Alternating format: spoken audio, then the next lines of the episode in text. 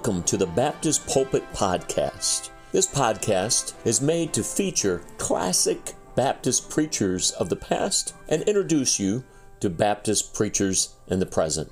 We pray that the preaching today will be a blessing to you.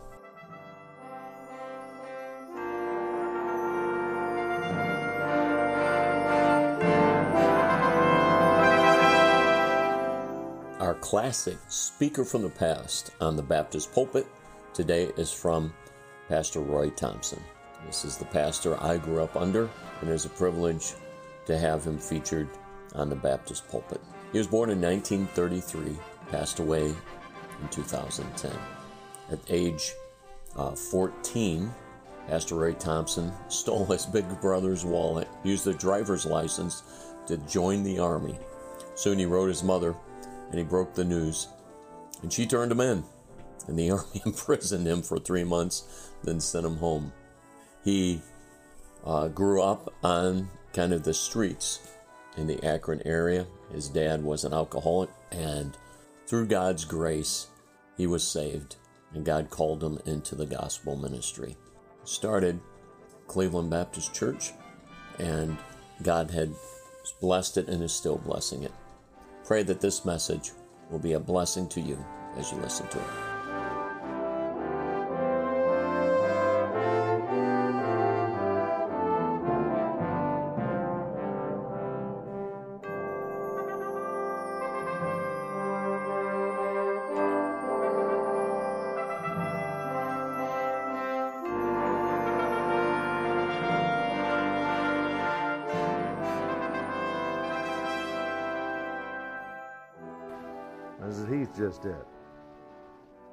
Because I'm preaching about Jesus today.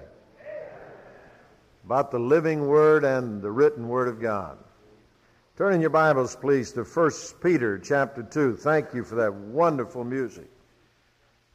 I don't believe I've ever seen our congregation on Sunday morning so attentive to the song. And uh, so many people just kind of shaking their heads. I like that singing about Jesus, somebody singing, yeah, Calvary. That's where he died for me. That's where he died for me. God forbid that we'd ever forget what Jesus Christ has done for us. I want to read just verse 6 for our text today. Wherefore also it is contained in the Scripture Behold, I lay in Zion a chief cornerstone, elect, precious and he that believeth on him shall not be ashamed. I want to take the phrase contained in the Scripture. You know, the Scriptures exceed all other writings for a number of reasons. I'd like to mention just a few. They do because they were inspired by the Holy Spirit. 2 Timothy 3.16 says all Scripture is given by inspiration of God. Doesn't say about any other book. No other book even makes that claim. The Bible is unique in that claim. All Scripture. It is contained in the Scripture.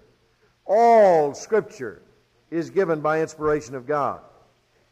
Secondly, because the wisdom contained therein is far superior to the wisdom of any man or men. Now I read to you from James chapter 3, verse 13. Who is a wise man and endued with knowledge among you? Let him show out of a good conversation his works with meekness of wisdom. But if ye have bitter envying and strife in your hearts, glory not and lie not against the truth. This wisdom descendeth not from above, but is earthly, sensual, devilish. For envying and strife is, there's confusion, every evil work. I was not going to say anything about this, but I must. I think we have seen the epitome of the depth of man's wisdom the last couple of days. It is a shame to this country, to this nation, to decent men and women, and to their families that on public airways such things should be said and discussed is a rotten shame and a black mark against our nation. It is man's wisdom, and it is confusion, and it is uh, envy, and it is earthly, and it is sensual, and it is devilish. But the wisdom that is from above is first pure, then peaceable, gentle, easy to be entreated, full of mercy and good fruits, without partiality and without hypocrisy. And the fruit of righteousness is sown in peace of them that make peace. And so the scriptures exceed all other writings because they were inspired by the blessed Holy Spirit of God. They exceed all other writings because the wisdom contained therein is far superior to the wisdom of any man or men. They also are superior to any other writings because they contain things that no other writings contain pure things, deep things, perfect things, immutable things, and prophetic utterances. All that is necessary to faith and life is found in the pages of this book we call the Holy Bible or the Holy Scriptures. In 2 Timothy chapter 2 and verse 15, Paul said to Timothy, Thou hast known the Scriptures from a youth up, they are able to make thee wise unto salvation. Also, the Scriptures describe God to us as no other writings. They talk about the lordship of Jesus Christ, the preeminence of Him, His preexistence, His virgin birth, His sinless life, His sacrificial death, and His glorious resurrection. I would like to point out two things concerning my text in verse 6. we have talked about the scriptures or the written word, but my message concerns the living word of which this verse speaks of when it says, Behold, I lay in Zion a chief cornerstone, elect, precious, and he that believeth on him shall not be confounded or confused. I would point out just two things. First of all, Jesus Christ, the chief cornerstone. Secondly, Jesus Christ, the sure foundation. Christianity as a system or as a religion, I would like to address First of all, by saying that Jesus Christ is the cardinal truth of the system. And you do not have Christianity without Jesus Christ. There is no such thing. It is, it is an impossibility. I sometimes uh, find humor in the feeble efforts of man. Not that I'm against some of the things they do, but people keep saying, let's keep Christ in Christmas. You can't take him out. there is no Christmas without Jesus Christ. You can't even say the name of the day without saying his name contained therein. And you don't put Jesus Christ back into Christmas because you can't take him out. In fact, you don't put him anywhere. He is the sovereign God himself. And Jesus Christ is the cardinal truth of the whole system of Christianity. Jesus Christ is the central truth of Christianity. we may be wrong about a number of things in our various denominations, so to speak. We may be, we may be wrong or disagree on a number of interpretations of scriptures. We had a very difficult lesson in Sunday school today. I thought in my class it was taught superbly. And if you think I'm being boastful, I did not teach it this morning. If you were not here in the class. But uh, Brother Ron Nelson taught a lesson which there's much controversy about. And I understand the controversy and I understand the different interpretations of it. And it is a difficult and deep parable that our Lord Jesus taught. But he taught it superbly. But we could disagree on that. We could say, I don't see that exactly the way Brother Nelson taught it. Or I, I may teach it another way and you would not agree with me. You, have, you may have your own interpretation. We have that freedom as Baptists. We, are not, we do not require that we agree on every minor point or every interpretation of every scripture in the Bible. In fact, the Bible is of no private interpretation. The same Holy Spirit that leads my mind can lead your mind. The same Holy Spirit that indwells my body, if you're a believer, indwells your body. The same Holy Ghost that teaches me will teach you. And so we believe in that. But there are some things about Christianity, what we call the central truth, that cannot be disagreed upon. There, are no, there is no room for disagreement. There's no room for disagreement on the virgin birth of Jesus Christ. There's no room for disagreement on the sinless life of Jesus Christ, that there was no sin in him. There can be no disagreement on the fact that Jesus Christ willingly went to the cross of Calvary and paid the price for my sins. There can be no disagreement on the fact that he was buried and arose again the third day for my justification or salvation. That is what I'm talking about, that Jesus Christ is the central truth of Christianity. And Jesus Christ is also the all comprehensive truth of Christianity. Now, if you do not know what I mean by that, let me explain it by two simple illustrations. First of all, when I say Jesus Christ is essential to Christianity, may I use some illustrations? Plato is not essential to Platoism. If we knew nothing about the birth of Plato or the death of Plato, it wouldn't matter. If his writings were if his, if his writings came to us and to our attention and were taught in our universities anonymously, it would make little difference. Because Plato said to his students, accept my ideas. Now, the same thing can be said about Confucianism. If we knew nothing of Confucius, of his birth, his life, or his death, if his writings came to us anonymously, it would be said by Confucius, accept my philosophy. If we talk about Mohammedism, it would make little difference if we knew much about Muhammad, because Muhammad would say, accept my teachings. May I illustrate it even in a political realm? If we knew nothing of Lenin, Lenin is not essential to communism. That's why communism lived even though he was dead. What Lenin said was, accept my ideology. If you follow the cult movements in our country around the world, little is to be made known of their founders.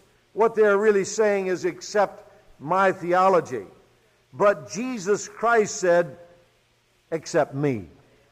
And that's where the whole difference lies. We do not have a dead Christ and a dead body and a tomb with rotting bones in it where we bow our knee and accept our Savior. We bow we bow at a cross that has no Christ on it. we bow at a tomb that is empty. We bow our knee to the Lordship of the living Christ who died in our place and conquered death and sin and hell when he came out of the grave. And even today is seated at the right hand of God the Father to make intercession for all those that will come unto God by him. Secondly, I mean by the fact that Jesus Christ is the all comprehensive truth of Christianity. It means the same as the tree is to the branches. The tree throws itself out into the branches. There can be no more in the branches than there is in the tree. And that's what Jesus meant when he said, I am the vine, and ye are the branches. We have nothing without Jesus Christ. He is the chief cornerstone. Secondly, the Lord Jesus Christ is the sure foundation. He is not only the chief cornerstone, but He is the sure foundation. I suppose this scripture came to my mind and the thoughts for this message because once again, after all of these years, we're involved in a building project of some size here in our church. I'm excited about it.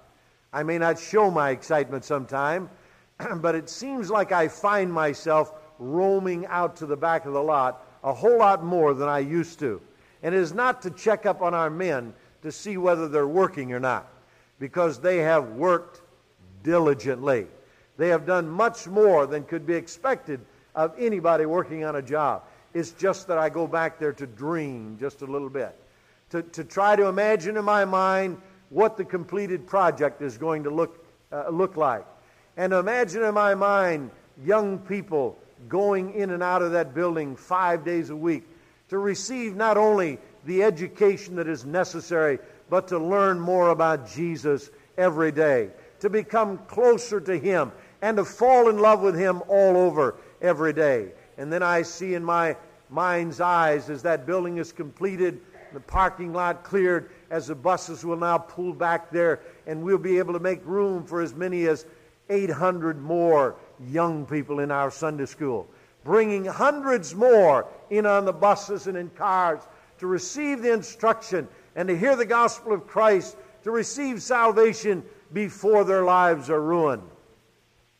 Again, last week in our Heritage Christian School uh, chapel class in, in the senior high, I was privileged to be there, and one of our young men gave a testimony of his salvation at a very young age, I think about four years old, and talking about conversion and salvation and remembering that uh, occurrence and that, and that uh, time in his life when he turned his little heart over to Jesus Christ. And now, as a grown young man, he brought out, I'm glad that God saved me from a life of sin. And I thought how wonderful the grace of God is as he took that little four year old boy and turned him into a man for God and saved him from all those marks upon his life. And then I was reminded in my own heart of a boyhood where he had no father to love or to be loved by him. One that even told him he should not have lived. He should not be there. Uh, he, he is not loved, he's hated. And then to live a life of extreme poverty as a street person with my sainted mother. And, and to go through that kind of life and then turn to alcohol myself I think of how the grace of God came down and saved me out of that sin. What a marvelous and wonderful thing it is. And I thought of how many young people, maybe through the efforts of our people, giving and tithing and sacrificing and building another building, winning more young people to Christ, bringing more to the Savior, making more opportunities. What an exciting thing that is. I think it brought this scripture to mind as I went back there and I saw from the very first when the men began to dig the foundation. And how, with the instruments they have, finding the exact location within a quarter of an inch where to lay, uh, where to pour that concrete, and then to lay that first block and to, and to put that cornerstone on the foundation that was laid. The strong, sure, solid cement, uh, reinforced steel uh, foundation that that that that whole building is going to rest upon. And, and I was amazed at that. And I'm thinking about how a stone lies upon, upon the foundation and, and the mason puts it there. And, and what a wonderful thing that is. And that's what, just what, that's just what God Almighty did. He took this, he took this chief cornerstone, his only begotten Son, Jesus Christ, and made him to rest upon that sure foundation the Word of God and the revelation of God and the plan and program of God. He is a stone. A stone lies upon the, upon the foundation. And, a stone rests upon the foundation. And that is faith, uh, in our faith, complete reliance on Christ for everything. That's what we have to be. In our lesson we learned this morning, what a dangerous, what a dangerous thing it is for a rich man to rest his confidence upon his wealth. Jesus said, It's impossible for a man to be saved as long as he is putting his confidence in his wealth. You see? Now, with God, it's possible. With man, it's impossible. What we must do is put our complete reliance upon Jesus Christ. I can think of nothing today. I can think of no reason today why Roy Thompson deserves to go to heaven. Not one single reason. You say, well, Pastor, you've labored here faithfully for almost 34 years.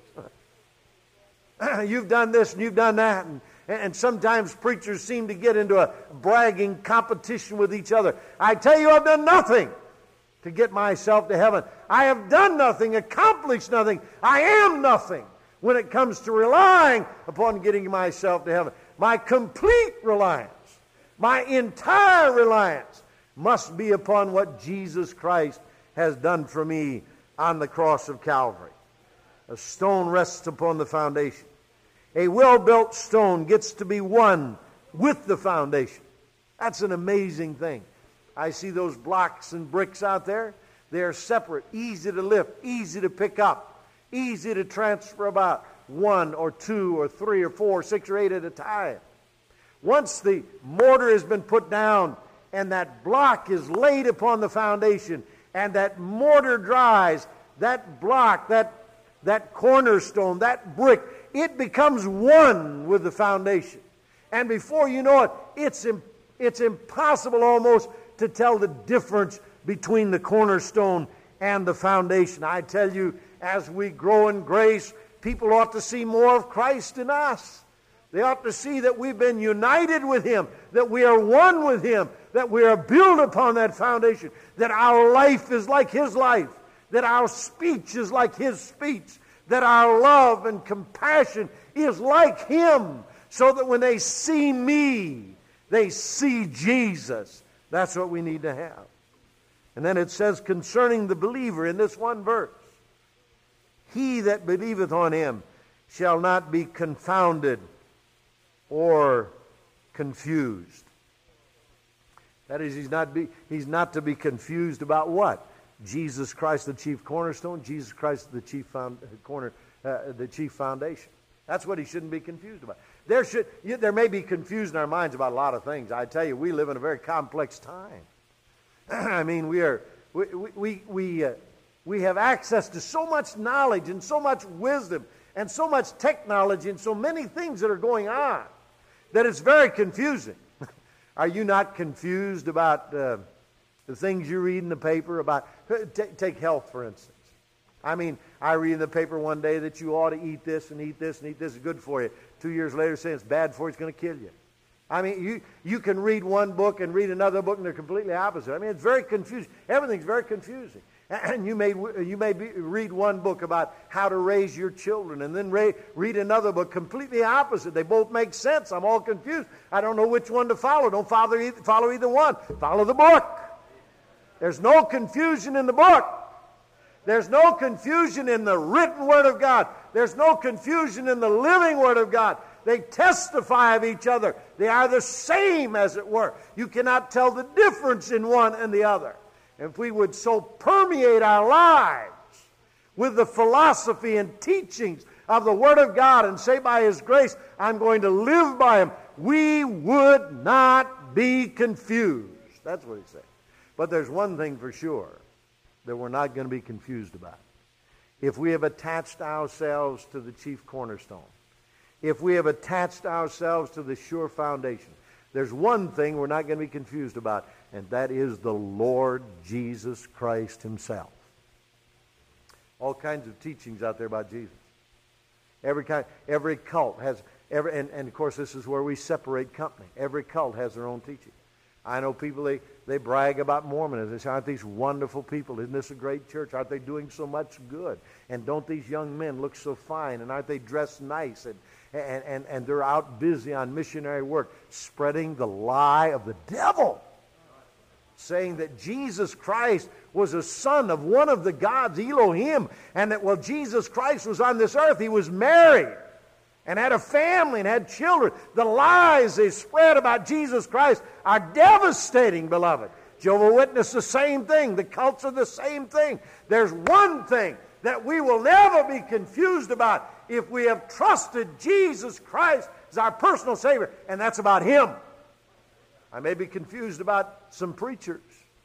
I may be confused about some denominations and churches. I may be confused about some friends. I may be confused about some things that I even believe or try to believe. But there's one thing that I'm sure of Jesus Christ, the same yesterday, today, and forever.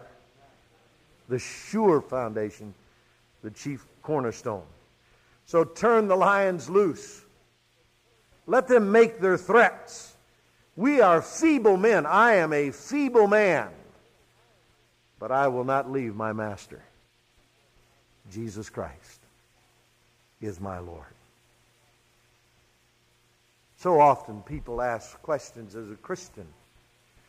And I think a lot of unsaved people ask this same question Why is he or she suffering so much?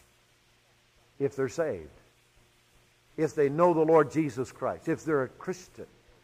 And, and you know, I've, I've, I've said so much, and maybe it's to say it too much, but to just remind you of those things that the television ministries are all health and wealth gospels. They paint a false and lying picture of Christianity. If you're saved, you're going to be healthy. That is not true necessarily. If you're saved, you're going to be wealthy. That's absolutely not true necessarily.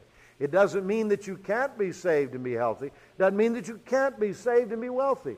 It means that it has nothing to do with it. Health or wealth has nothing to do. Jesus was poor. Paul was sick.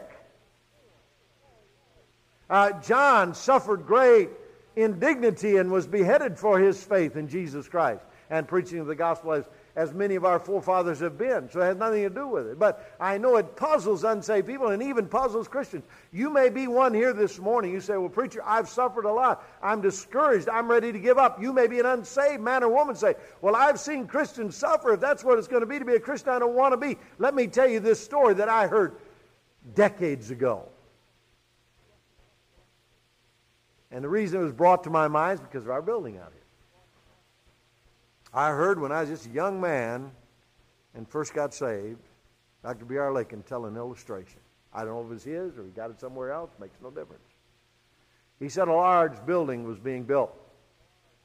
And uh, someone was questioning uh, the, the masons, the bricklayers up on top. I mean, a large building, like a big business building, not just, not just little blocks or, or so on, but huge ones that were going up there. And here was a man down here that had some a, a, large piece of granite, and he was chipping and doing this and that and the other thing. And a curiosity seeker came up and said, What are you doing to that piece of granite? And the man there was somewhat of a sculptor. And he said, Well, I'm chipping away at it down here so it will fit in its place up there. Out here in our building now, if you'll notice, the, the on the ends of the building, we have much more. Some of it's going higher than that on the, on the second phase, but that goes up to a peak. And what the, what the masons do down on the ground is they have to take those square or oblong blocks of bricks and they have to cut them, they saw them, they chip them, as it were, into the, into the shape of the peak of the building going up there. And so they could very well say down on the ground with their grinding machine as they cut it out and measure it, we're cutting it down here. We're chipping away at it down here so it will fit up there. My dear folks, God's working on us. The kids have a little song that says, He's still working on me. And what God is doing, whatever it may be, through sickness, through hard times, through disappointments, God is making me ready to fit in up there whatever comes trials, troubles, persecutions, misunderstandings, unhappiness. Just remember that God's working on you. He's getting you ready so you'll fit in up there. Be one with the chief cornerstone. Be one with the sure foundation. Jesus Christ is essential to Christianity. There is no salvation apart from him. Let's bow our heads in prayer. Please, no one looking about for a few moments, and if I could have just absolute quiet and no one moving about for just a few moments, I want to ask you a very serious question, a very personal question, especially for our visitors or even people that attend that are not saved. I, I, I want to ask you a question, first of all. I, I want you to be as honest as you possibly can. I promise not to embarrass you. While our heads are bowed in prayer, how many here say, Preacher, I, I thank God I have attached myself to the chief cornerstone, to the sure foundation, that Jesus Christ and Him alone is my personal Savior. And I thank God for it. Put your hand up. That's your testimony. Put it up high. That's your testimony. I know it. Thank you. You may put them down. God bless you. God bless you. Now, while our heads are still bowed in prayer, I would like to pray for you today if you're not saved. I will not embarrass you or point you out or call your name. A personal worker or two to help me. How many that couldn't raise your hand a moment ago would raise your hand now and say, Preacher, I could not raise my hand. I'm not a Christian. I'm not saved. I need to be. I want to be. I've thought about it. I'm considering it. But I'd like for you to pray for me. Would you just slip your hand up? Would you do that quickly and let me pray for you? Put it up high until I see it. God bless you. They take it down after you raise it. Anyone else? Quickly, downstairs. Anyone? God bless you over here in the front. Thank you, young man. God bless you. Someone else. Put it up high. God bless you, little lady. God bless you. Someone else. Raise your hand. Pray for me. I need to be saved. Anyone else? Anyone else? In the balcony. Anyone in the balcony? Just slip your hand up high till I see it and hold it. I need to be saved. I'm considering it. I want you to pray for me. Put your hand up high in the balcony. Let me pray for you. Put it up high. Let me see it. Anyone up there? Anyone at all? Quickly. Anyone else downstairs? Anyone else downstairs? All right, now I want to ask a second question. I don't usually do on Sunday morning, but I'd like to. Maybe you're here this morning and your heart is heavy. You're here this morning and there's been much discouragement and disappointment in your life. And, and, and, and almost to the place where it's robbed you of your faith. Jesus said, I prayed for it. Your faith will not fail. But you say, Preacher, I, I need something. There's something missing. There's something empty. There's something wrong. And, and I really need some. Pray for me. I wonder if you'd slip your hand up this morning. God bless you. A number of dear people. Thank you. God bless you. Thank you. Let's stand together for prayer, please. Father, thank you for this service, the good music, how it fit in with the message that exalts Jesus Christ, our Lord, your only begotten Son. Now, Father, I, I pray for these who raised their hand. Folks raised their hand, they said they weren't saved, and they wanted to be saved, and there's nothing to keep them from being saved. If they are willing to accept Jesus Christ and completely rely upon Him for their salvation, salvation is there. And I pray they would come. And then I pray for these dear ones. There might be some here whose hearts are heavy and they really need help and they really need prayer and they need a new touch from God. And whatever it is, Lord, if, if they ought to come, then help them to come. Just bless this invitation. Speak to our hearts now, I pray, in Jesus' name and for his sake.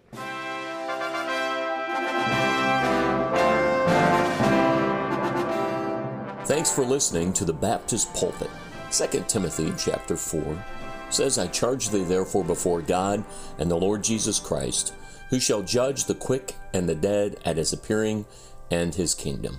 Preach the word, be instant, in season, out of season, reprove, rebuke, exhort with all long suffering and doctrine. For the time will come when they will not endure sound doctrine. We pray that through the challenging preaching of the Word of God today, that you will be encouraged to stay faithful in preaching the Word and hearing the Word. Lester Roloff many years ago said, The world's greatest need is preaching preachers. Let's pray that in this day and this hour, we will stay faithful to the preaching of Jesus Christ. Thanks again for listening to the Baptist Pulpit.